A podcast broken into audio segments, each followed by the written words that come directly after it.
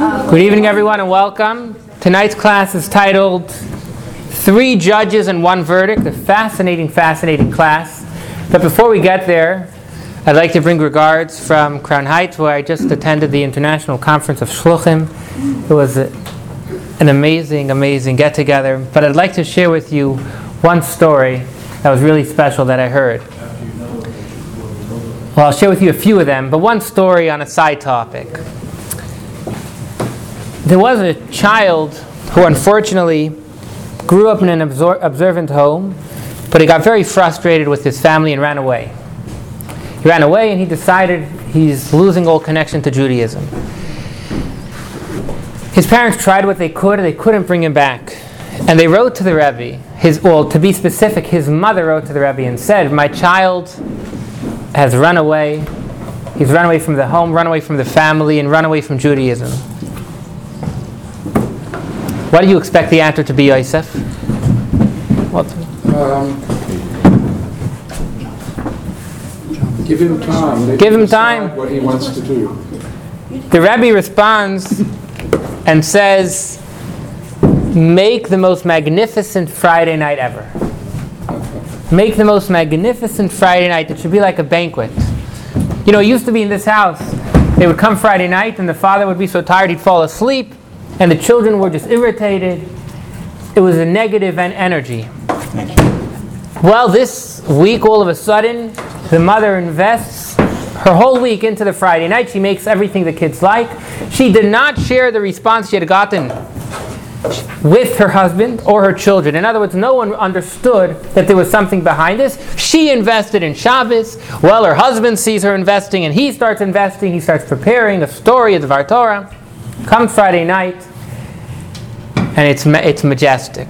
The kids are have their parents' full attention. There's delicious food on the table, the Shabbos candles, the white tablecloth. It's another era, another, another sphere. It goes on for a few weeks until finally the children meet their oldest brother and they say, Yankel, you don't know what you're missing out on. Friday night is the most magnificent, it's the most amazing thing ever. And this went on for a few months until finally the older brother is like, whoa, maybe I should check it out. And he came home just for the Friday night. And slowly that brought him back in. But one technical point from this story I think is very important. The Friday night Shabbos meal is really a time for us to create a family. It's a time for us to connect with each other. And aside for the holiness of Shabbos, on many levels, it keeps, it keeps our families together. It's a very special, very important time. Focusing on our task at hand, three judges, one verdict, and the Bainani. Yesterday I went to a class by given by Rabbi Nachum Kaplan. Rabbi Nachum Kaplan, he is the head of the Chinuch office for Merkos L'Inyonei Chinuch, and he is the head of the accrediting agency for the um, private schools national accrediting, agency. He is responsible, together with his agency, for 13% of private schools in America. Um, together, they are responsible for the education of millions of children in America. And we are working with him currently um, as we go through the accreditation process in Maimonides. We're very excited about that. But I was by a class yesterday, and he shared two amazing stories. He himself was directed by his mashpia, his mentor, to think before davening Chassidus for five minutes. But the directions were to think five minutes without any break or interruption about anything else. Focus purely on the Hasidic thoughts. Okay, he walks out of the room of his mentor and he says, No problem, easy, five minutes. It didn't work. Not successful, not even for a minute. Impossible. Not impossible, I take that back. It, it, for him, at the time, it wasn't possible. He goes back to his mentor a few weeks later and he says, ah, This is not possible. and the Mashpia, he says, I didn't expect you to be able to do five minutes. I expect you in many years to be able to do five minutes if you start now. He said, Right now, your task is to try for a few months to focus for one minute. And, and in a few months, you'll have control for one minute. And as you get older and as you keep on working with this strength within you, you'll be able to slowly get to five minutes. That's perhaps a lifetime dream. To be able to completely focus, nothing else in mind aside for the Hasidic thought. and this leads us to a second story of Reb Nissen Nemenov. Reb Nissen Nemenov, he was a mashpia of the yeshiva Tomchei Temimim in Brunoy, France. Hasidic mentor for thousands of people. And he was coined by many of his mushbai, many of the people that he met with and, and he dealt with, they coined him the Bainani. He was on a whole different sphere. They said he is a Bainani. His nephew, Rabbi Yossi Denberg from Florida, at the time a child, he goes over to his uncle and he says, Uncle, they're calling you the Bainani. Is that correct? Are you a Bainani? Well, oh, what do you say to that, Yishai? you say no. and his uncle turns to me and says, Do you have the ability? He, Rabbi Nissen Nemenov turns to his nephew, Rabbi Yossi Denberg, and he says, Do you have the ability to focus for one minute? Stop everything and focus for one minute? Rabbi Denberg says, I think I could do it. He says, Your lifetime is made up of one minute. And that's the Bainani. One minute at a time. Conquering one thought at a time, one emotion. one final story before we go inside. The Rebbe, as a young child, was with many of his friends, and there was a, lot, a large tower, large uh, beam, and they had a contest who could climb to the top. And the other children, they got scared. They went halfway. They looked down and they came back. They got scared. And yet, all of a sudden, a young child, the Rebbe was able to get to the top. And later on, his friends asked him. His mother asked him, "How did he do it?" He said, "If you look up, you just keep on going. You, don't look down. Every step you take is another step, and that's the Bainani. One step at a time, one day at a time, one moment at a time." Here we go. Now, before we go into chapter 13, one more introduction. We have to summarize what we've been learning so far. And then we're going to go back to the initial questions in chapter 1. And finally, the 13th chapter will answer some of them. In chapter 1, we said there's five levels. There's the Rasha that is only bad, Rasha Viraloi. There is the Rasha V'toivloi, the Rasha that is good, the Bainani, the intermediate, the tzaddik virale, the tzaddik that is bad, the tzaddik v'toivle, and the tzaddik that is good. Five levels. Any questions about the five levels? Let me repeat them again. You have two opposite extremes, which is a full tzaddik, completely good, and the full Rasha, completely bad. Two extremes. You then have the middle path, which is a Bainani, the intermediate between the Bainani and the full tzaddik on one side, and between the Bainani and the full Rasha on the other side, there's an, a middle, there's another middle path. You have the tzaddik that has bad, tzaddik virali, and on the other side you have the Rasha that has good, Rasha v'toiv loy. So in order, starting from the top, you have tzaddik v'toiv loy, a tzaddik that is all good.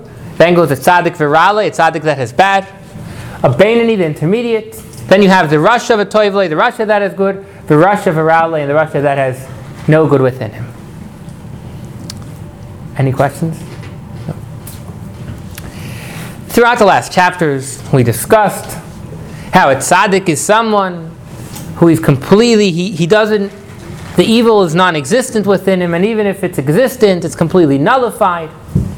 The Rasha is someone which unfortunately the bad is not active. And if, he's, if it's a real Rasha, the bad is basically non existent, it's hovering over him. And the last chapter, we learned about the Bainani, the intermediate. His thought, speech, and action are in check, but his emotions inside, the evil is fully active. Inside of his heart, the evil is fully active. Here we are. Five levels. Now, let's go back to two questions we asked in chapter 1, and we're going to be able to fully answer them. Tanya V'soy favorite Gimel Denida, the Tanya opens up and it asks a question. Could anyone share with me the opening question of Tanya? But anyone want to share? What is the opening question of Tanya? we, we the first class was titled what's the first cla- ta- class was titled what's a healthy self-esteem it was based off a question because on the one hand the, the talmud shares with us that a person should view himself like a rasha and on the other hand we learn if you look, look at yourself like a rasha you're going to be down so the opening question of tanya was we have a contradiction. In one place in the Talmud it says you should look at yourself as a rasha, and in another place in the Talmud it says it's prohibited to look at yourself like a rasha. Clear contradiction. Chapter 1, this is on page 2. Chapter 1, page 2. Should we look at ourselves like a rasha or should we not? Sandra, question clear?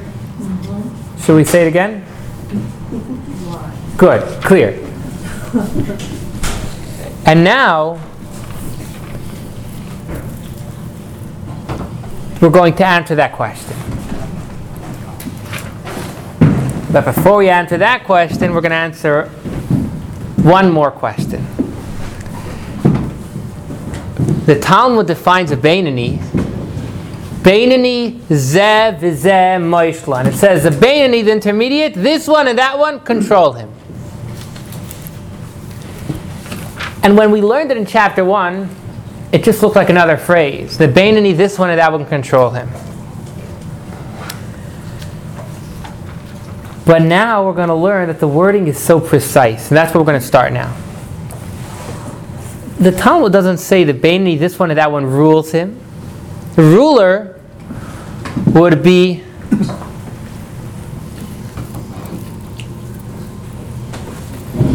Maishel. A Maishel is a ruler. Mem Vav Shin Lamed.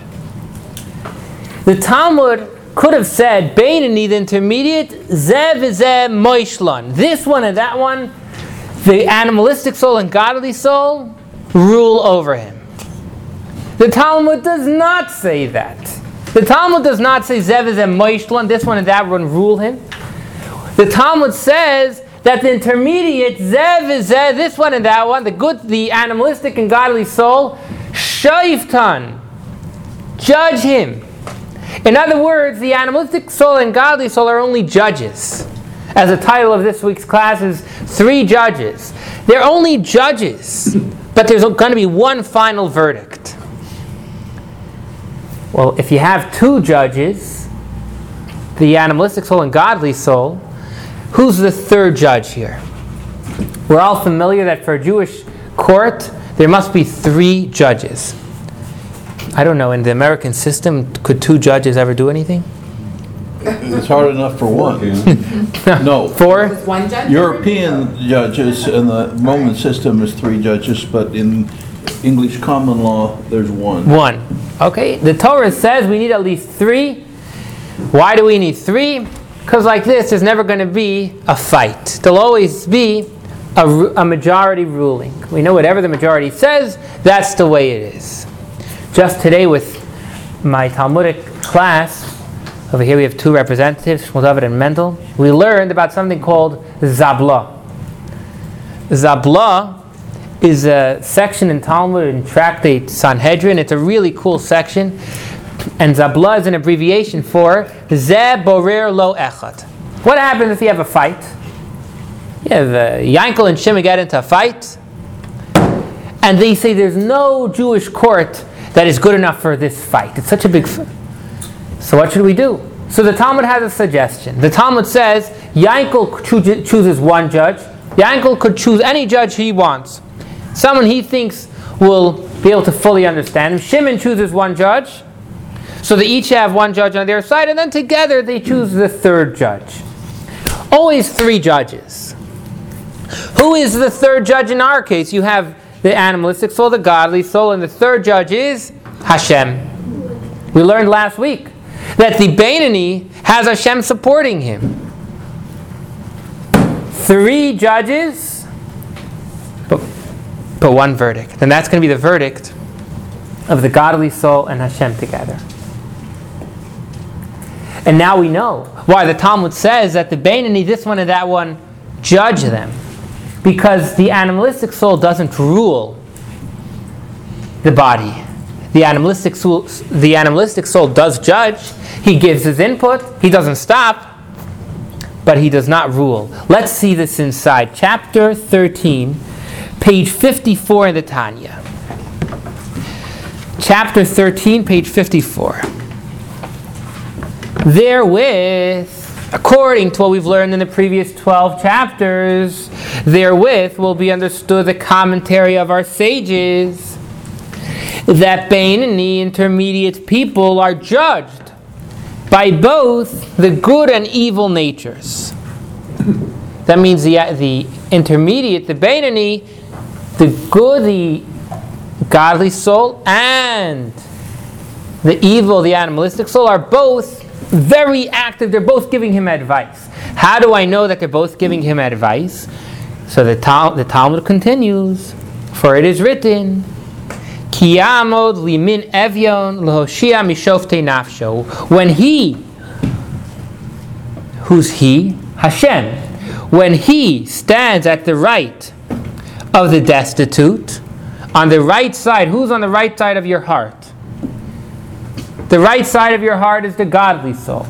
The left side of your heart is animalistic soul. So let's read the, the passage again. When he stands at the right of the destitute, when Hashem stands at the right of the animalistic soul, of the, sorry, at the right of the godly soul, to deliver him from the judges of his soul. Hashem stands on the right side to deliver you from the judges of your soul. Judges. It should have said the judge. Who are the judges? From here, the Talmud learns out that the animalistic, that the person has more than one judge. Two judges, the animalistic and godly soul.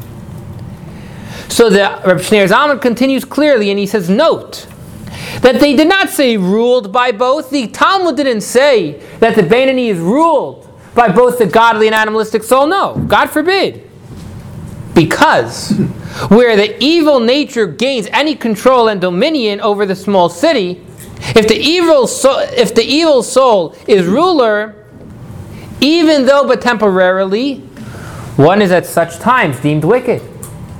Remember, if someone even doesn't protest to something negative being done, he's called a, he's called a rasha. So if we would say that the intermediate, the animalistic soul is ruling him, he's not an intermediate, he's a wicked person. So the Talmud is sharing that the intermediate, the Bainani, the godly soul and animalistic soul are advising him, but they're not ruling him. There's only going to be one ruler. Any questions? Is Hashem the ruler or is the God the Savior? Let's see that inside. Oh. Very good question. Who's the ruler? Hashem or the godly soul? The answer is going to be both. Because you have to have two judges, the majority is going to win. So uh, the answer is both. Hashem with the animalistic, with the godly soul together is, is the ruler. The evil nature in the Bainani, however, is no more than, for example, a judge who gives his opinion on a point of law. The, an- the animalistic soul, he's a judge. He's sitting at a court case. He gives his opinion. He says, hey, the law should be such and such. Yet, it is not necessarily a final decision to be, to be implemented indeed. You have three judges. You go around, each one says their thought. You know, in, in, Tal- in Talmud and in Torah law, there's so many specifics.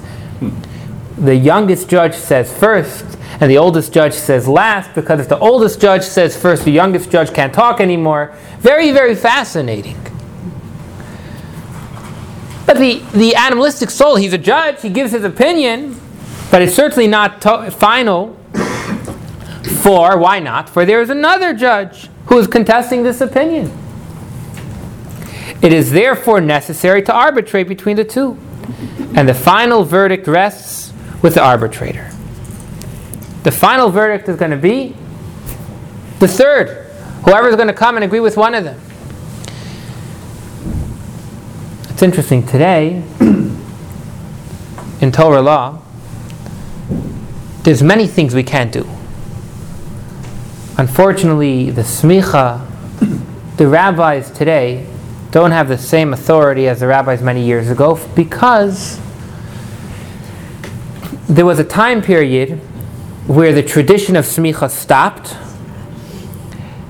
And so that means I'm a practicing rabbi, but I don't have my smicha from someone who got it back to Moshe Rabbeinu anymore, unfortunately. Just to explain shortly, smicha, real smicha, has to be from someone who received it originally in Israel.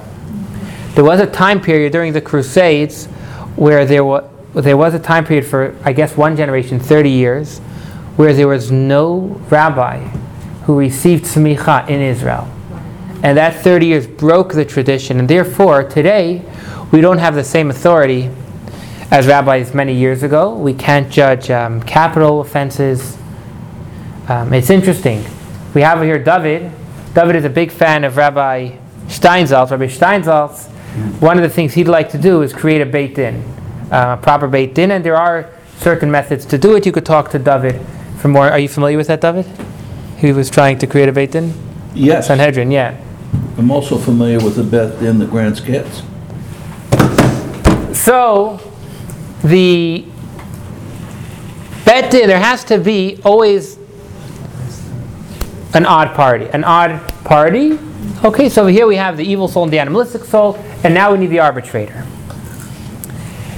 And that's what we're going to say. Similarly, page 54, left column.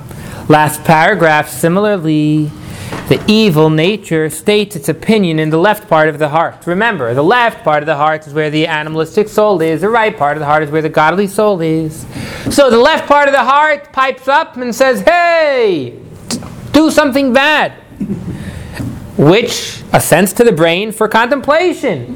Whoa, the brain wants to, maybe, maybe it's a good idea. Immediately it is challenged by the second judge, the divine soul in the brain extending into the right part of the heart. The abode of the good nature, the godly soul, is primarily in the brain and also in the right side. Okay, so let's try that again. Again, the left side shoots up, the animalistic soul shoots up a negative thought. The godly soul now comes and says, Hey, relax, listen to my opinion. The final verdict, and here comes the excitement, comes from the arbitrator, the Holy One, blessed be He who comes to the aid of the good nature. As our sages said, if the Holy One, blessed is He, did not help him, he could not overcome his evil inclination. Hashem helps us. Without Hashem, we wouldn't be able to do it. Hashem helps us that we're able to succeed. What is this help? The help comes by means of the glow radiated by the divine light which illuminates the divine soul, that it may gain the upper hand and mastery over the folly of the fool and evil nature, in the manner of the excellence of light over darkness, as stated above. We learned last week and two weeks ago that there is Yisron Ha'or Min Light has a big power over darkness. That power of light over darkness is the energy Hashem is giving to the godly soul. We said that there's three judges, and that God the, and Hashem is the third judge and supports good. Where is this support? That is the Yisron Ha'or Min HaChoshech. The fact that good is always going to overpower bad. The fact that light will always overpower darkness. That is the aspect of Hashem telling us, I'm supporting you. That is Hashem's blessing itself. And now we understand the verse going back to the beginning of, of the chapter from the Talmud. Let's, let's read over the first paragraph on page 54 again. And now it's going to be crystal clear. Therefore, will be understood the commentary of our sages that intermediate people are judged by both the good and evil natures. For it is written, let's look inside of this verse, when he stands, he, Hashem, is standing at the right of the destitute. Hashem is right there on your right side. Imagine you're walking around, and wherever you go, Hashem's standing right on your right side to deliver you from the judges of your soul. Hashem is right there. Hashem is that third judge. The Talmud is already telling us this. The Talmud is saying there are two judges, and Hashem is right there to support you. So when you say support you, it's like we have to initiate Hashem's support. 100%. not intervene Will you initiate it? without our initiation. Correct, correct. If some darkness can be in a room, if you turn off all the lights, darkness is there. If a person doesn't light the flame, then yes, the darkness will prevail. You know, we had there's a famous expression that says, "Peace choli shel machat." Hashem says, "Open up for me, like that tiny hole of a needle." It's a beautiful quote. Peace choli shel machat. One of the tiniest holes we all know. It's so I, I don't sew, but there were a few times I had to put it. It was trouble, big trouble trying to get it through. I'm really shocked. and that's one of the reasons I don't sew. But um, Hashem says that tiny hole that you could barely get the string through, that's all I need, Hashem says. Open up that tiny hole, and Hashem continues. If you open up that, that little hole, I'll take it and I'll make it as big as Pischo Shel Ulam, the opening of the holy within the temple, which was a hundred amos tall. It was a hundred and it was a hundred amos is it was a hundred and fifty feet tall. Hashem says, make the smallest hole, and I'll make it. Do whatever is necessary. So yes, we do need to take that first step, and that's something we learn very often in Judaism. We do need to put our best step forward, but Hashem will do the rest. Yeah. And here we conclude the first s- section of chapter 13, and that is we've explained the quote Beinani zev moshlan. It's the Beinani, the intermediate, the good and bad. Judge him, they don't rule him. Any questions? Yishai, got it? Awesome. And now we turn back to that previous question of Kirasha. We said, I don't understand. Should you look at yourself like a wicked man? Should you look at yourself like a good person? The Talmud shares with us that when you're born, we make you swear, be a tzaddik, but look at yourself like a rasha. And yet, in Ethics of the Fathers in Pirkei Avot, it says, do not dare be a rasha. Do not dare imagine yourself as a rasha, because if you do, either you'll fall into depression or you're just going to make a joke of the whole matter. Look, in, in education, I see clearly students that don't succeed, we're in trouble. You need to succeed. If you go over to someone in a whole day, you tell them you're terrible, you're terrible, you're terrible, it's going to start affecting them. they're going to think they're terrible.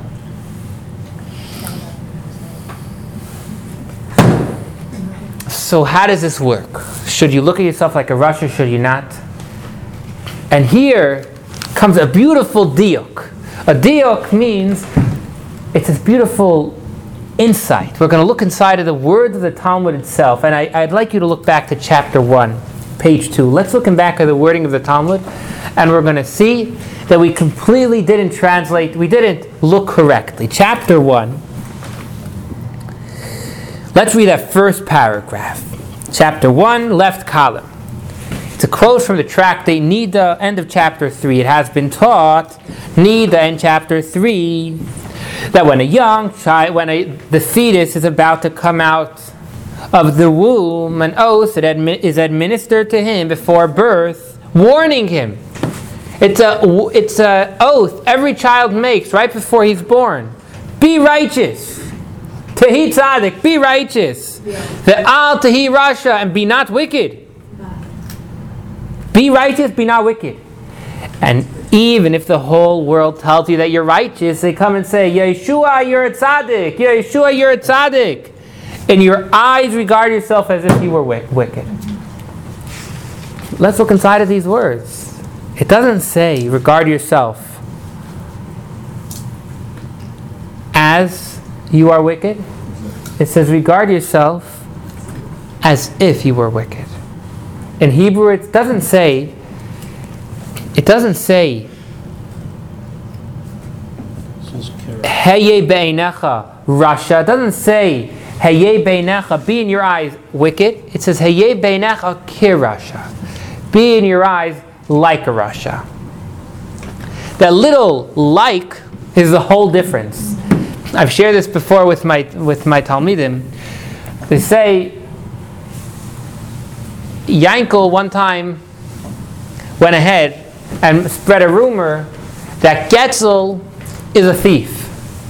Getzel runs to the local Rav and he says, Rav, Yankel spread a rumor about me, Lashon Hara, Motzi Shem Ra.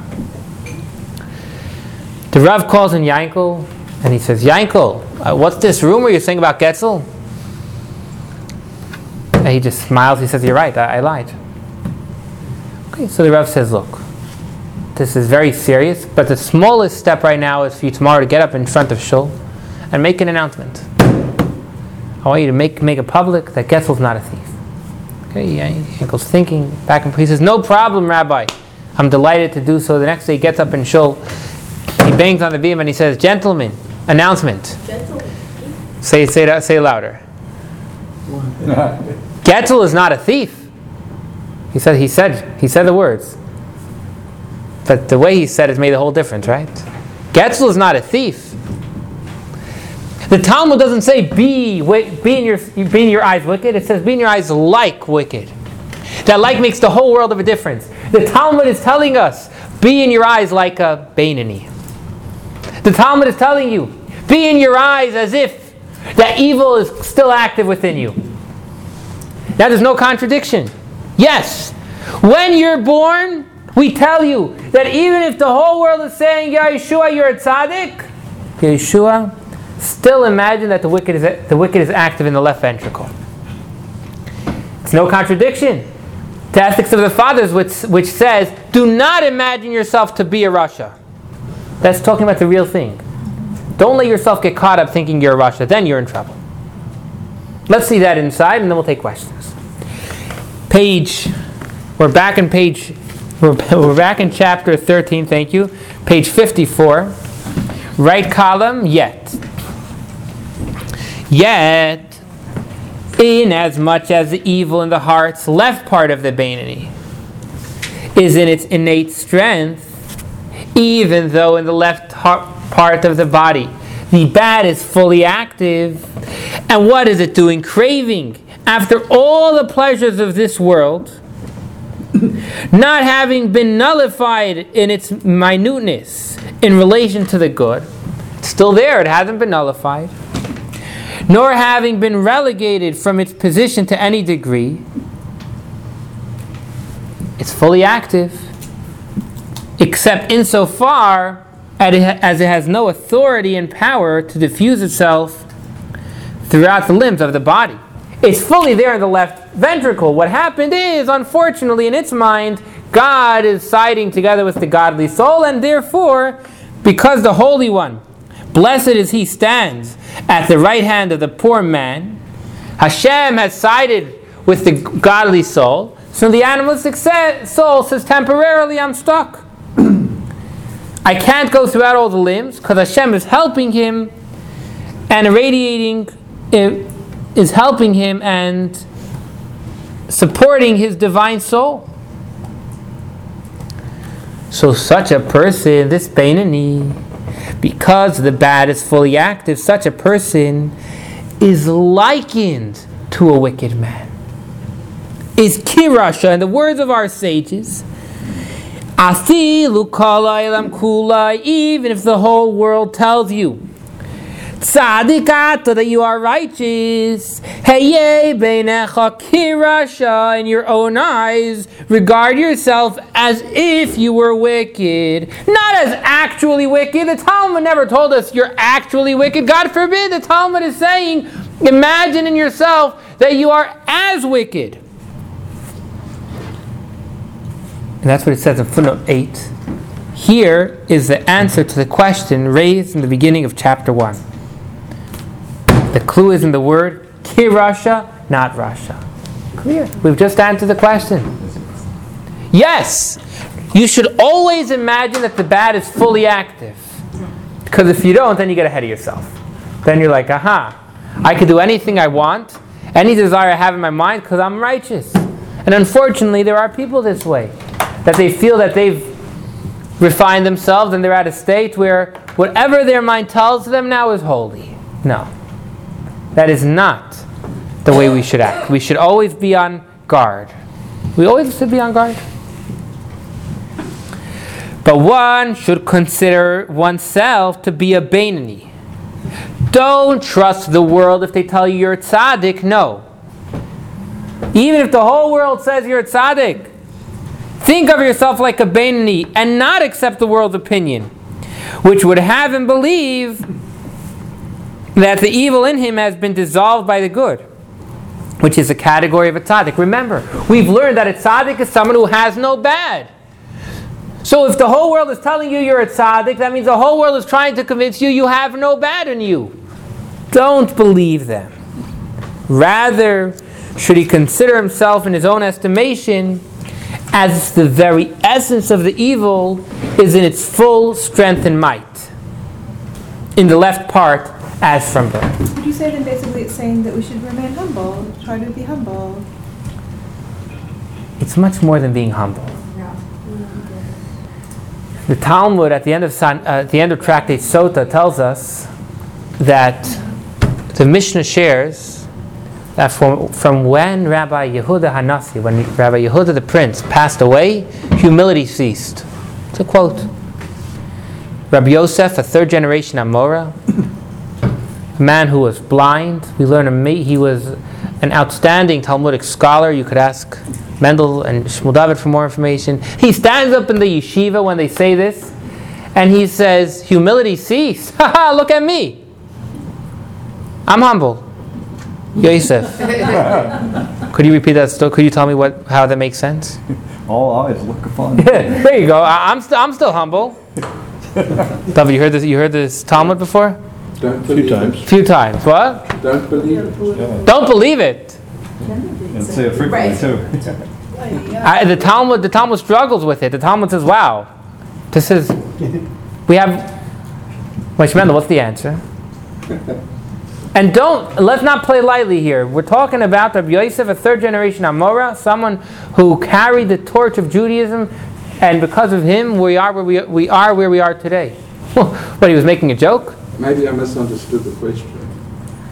No, no, you understood it perfectly. If a person says, I'm very humble, yeah. you shouldn't believe him. Because self praise is no recommendation. On the other hand, he may be giving an honest appraisal. A true story there was a rabbi from Connecticut who he believed that he was the chief rabbi of America and Canada. And he was one time in court testifying, and they, true story, they made him swear. Uh, they made, they introduced him and they said, over here we have the chief rabbi of America. And he stands up and he says, Your Honor, and Canada. What? And Canada. I'm not only not only the chief rabbi of America, and Canada. Oh, North America. So the judge says, okay, okay, but I thought humility. He says, Judge, I'm under oath. True story. Rabbi Yosef said, I'm humble. What did he mean? And this is something that Chassidus teaches us, and it is very, very important. Someone who doesn't know who they are, someone who, who doesn't recognize who he is, that's not humility, it's false humility. If I go ahead and I ask, who's, who's a talented painter, and Baruch is a talented pa- painter and he ignores it, that's, that's not humility. And if he doesn't want to tell me private, pri- whatever, you know, he can say privately if he doesn't, but fa- that's false humility. Humility is one thing and one thing only. Humility is knowing whatever you are is not because of you, it's because of Hashem. Humility is Moshe Rabbeinu said.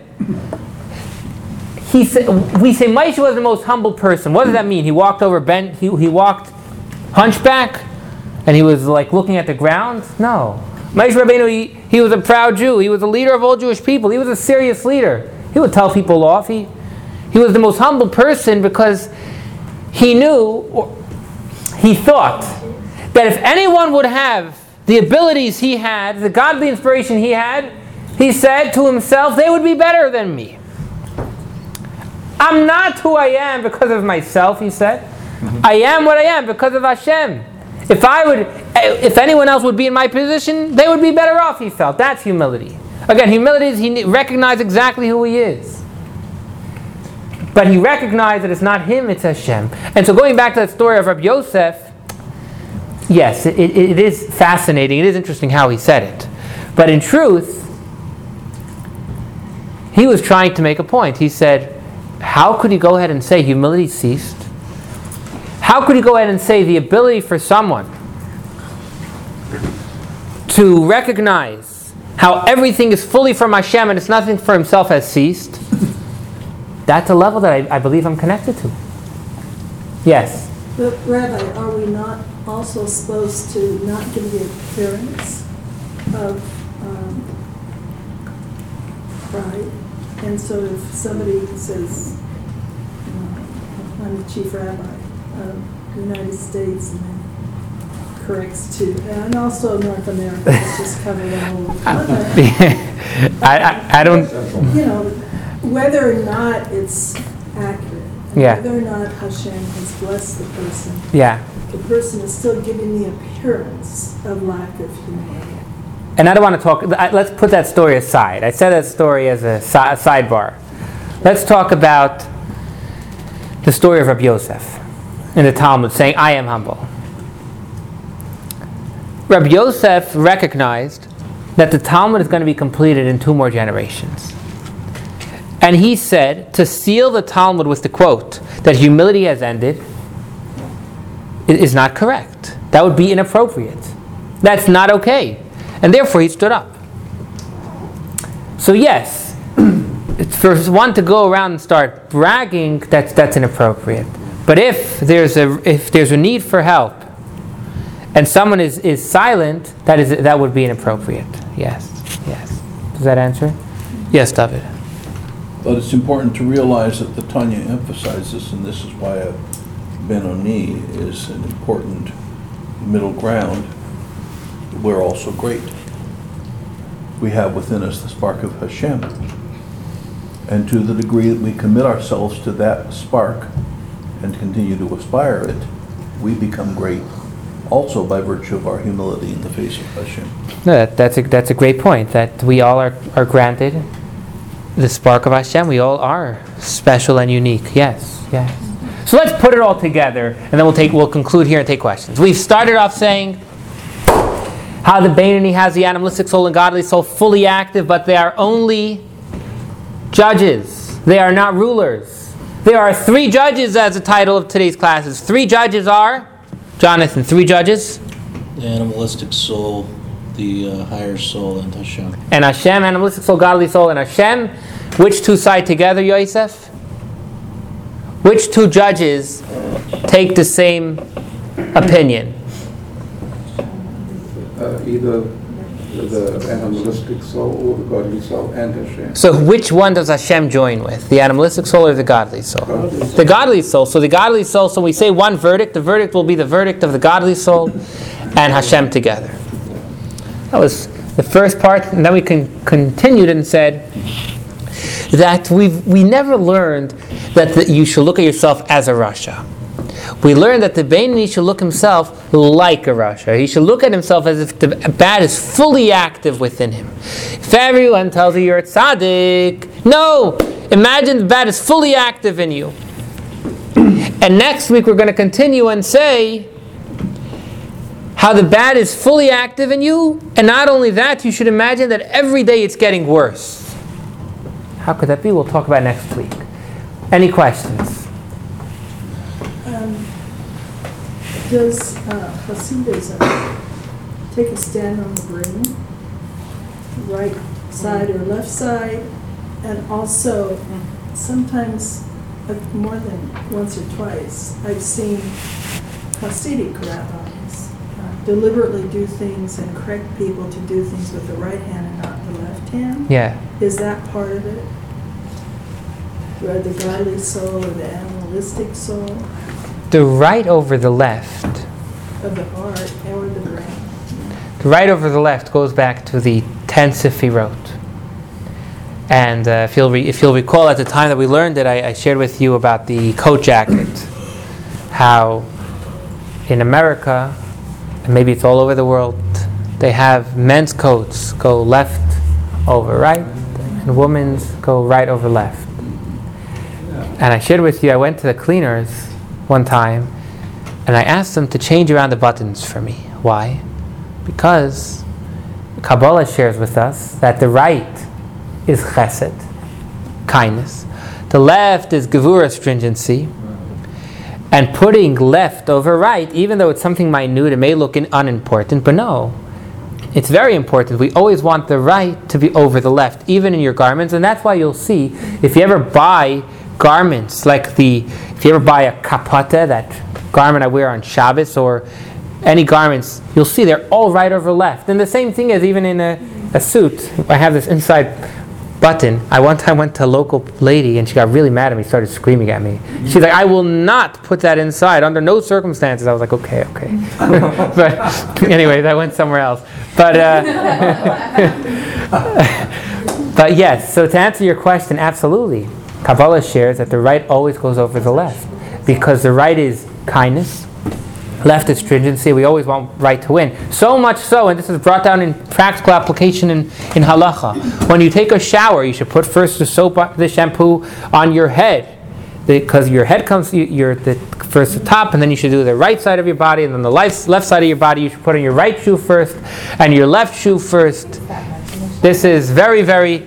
Um, you should put on your your left shoe first. Your sorry, your right shoe first. Your left shoe first. No, it's the right sock, then the left sock, then the left shoe, and then the right shoe. And then tie your. The only time that the left comes first is to tie- is when you tie your shoes. Yeah, yeah. You put on your right shoe first, because you always put on the right first. Then you put on your left shoe first. But tying, you should tie your left shoe first. Why? Yeah, Why? because you, um, You just said you it earlier. compensate for having the left, for having, You tie it all up.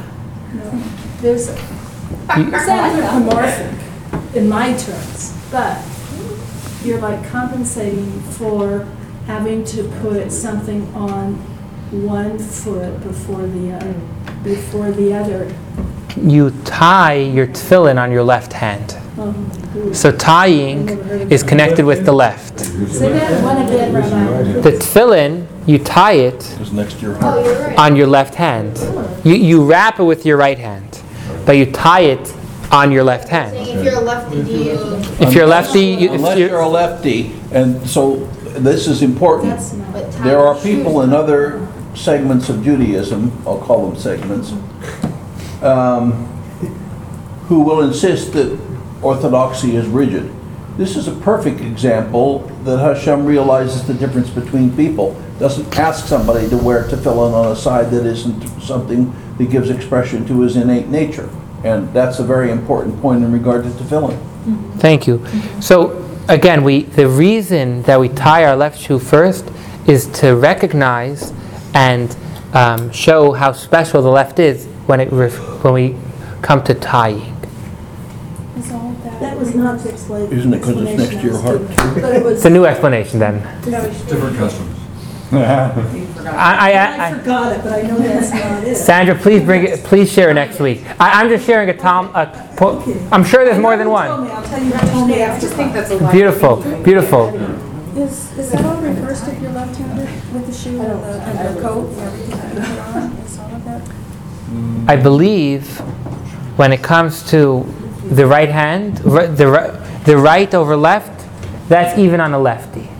Meaning the right, in other words, within a lefty, your heart, your, your whole body isn't turned around. You still, the, the right side of your heart is where the godly soul is. The left ha- side of your heart is where the animalistic soul is. So the, this idea of getting dressed on your right side that would still be with the lefty. The differences would be about tying. There, there are diff- many differences. Just to fill right? It's tefillin. It also probably would be tying your shoe. You'd probably tie Yeah. first the hand you put on tefillin on. Um, there, there are numerous differences for a lefty. I don't want to get into it. Yeah, please. Do we have time, I, I know uh, Go ahead. I've never really gotten it clear about, does our, does our thinking come from the heart first and then go to the brain? And, or does it go with the, from the brain to the heart? Does our thinking go from the brain to the heart or from the heart to the brain? Depends on the topic. We learned. No, no, no. Eh, The truth is, it's, it's a clear chapter 12. Clear chapter 12. Our heart controls our mind. Our heart, uh, sorry, apologies. Our mind, moach shalit al halev, our mind controls our heart. Our mind should always be the first factor. And I even shared how Hasidim, they could tell if they should do something or not by seeing what began the process. Where did this idea come from? Did it come from the heart or did it come from the mind first? The mind should always be the leading factor. Yes, at times things will, we spoke about if someone has a desire, the lust could come certainly from the heart first. But reality, the, the, when we check in, it should really always start from the brain. Yeah. You answered it, buddy. Business about the right hand with her if you forget Jerusalem, which is a central part of Jewish, what Jews bring. Okay, David would like to mention, we say, "Yimeshkachech Yerushalayim tishkach yamin," if I forget Jerusalem, my right hand should be forgotten, something everyone's familiar with, But if you're lefty, would would play into this idea that the right hand is the ultimate hand. Thank you. More than forgotten, isn't it supposed to be cut off? Yimeshkach tishkach yamini. Literally, tishkach means to forget, sh- sh- to shachach.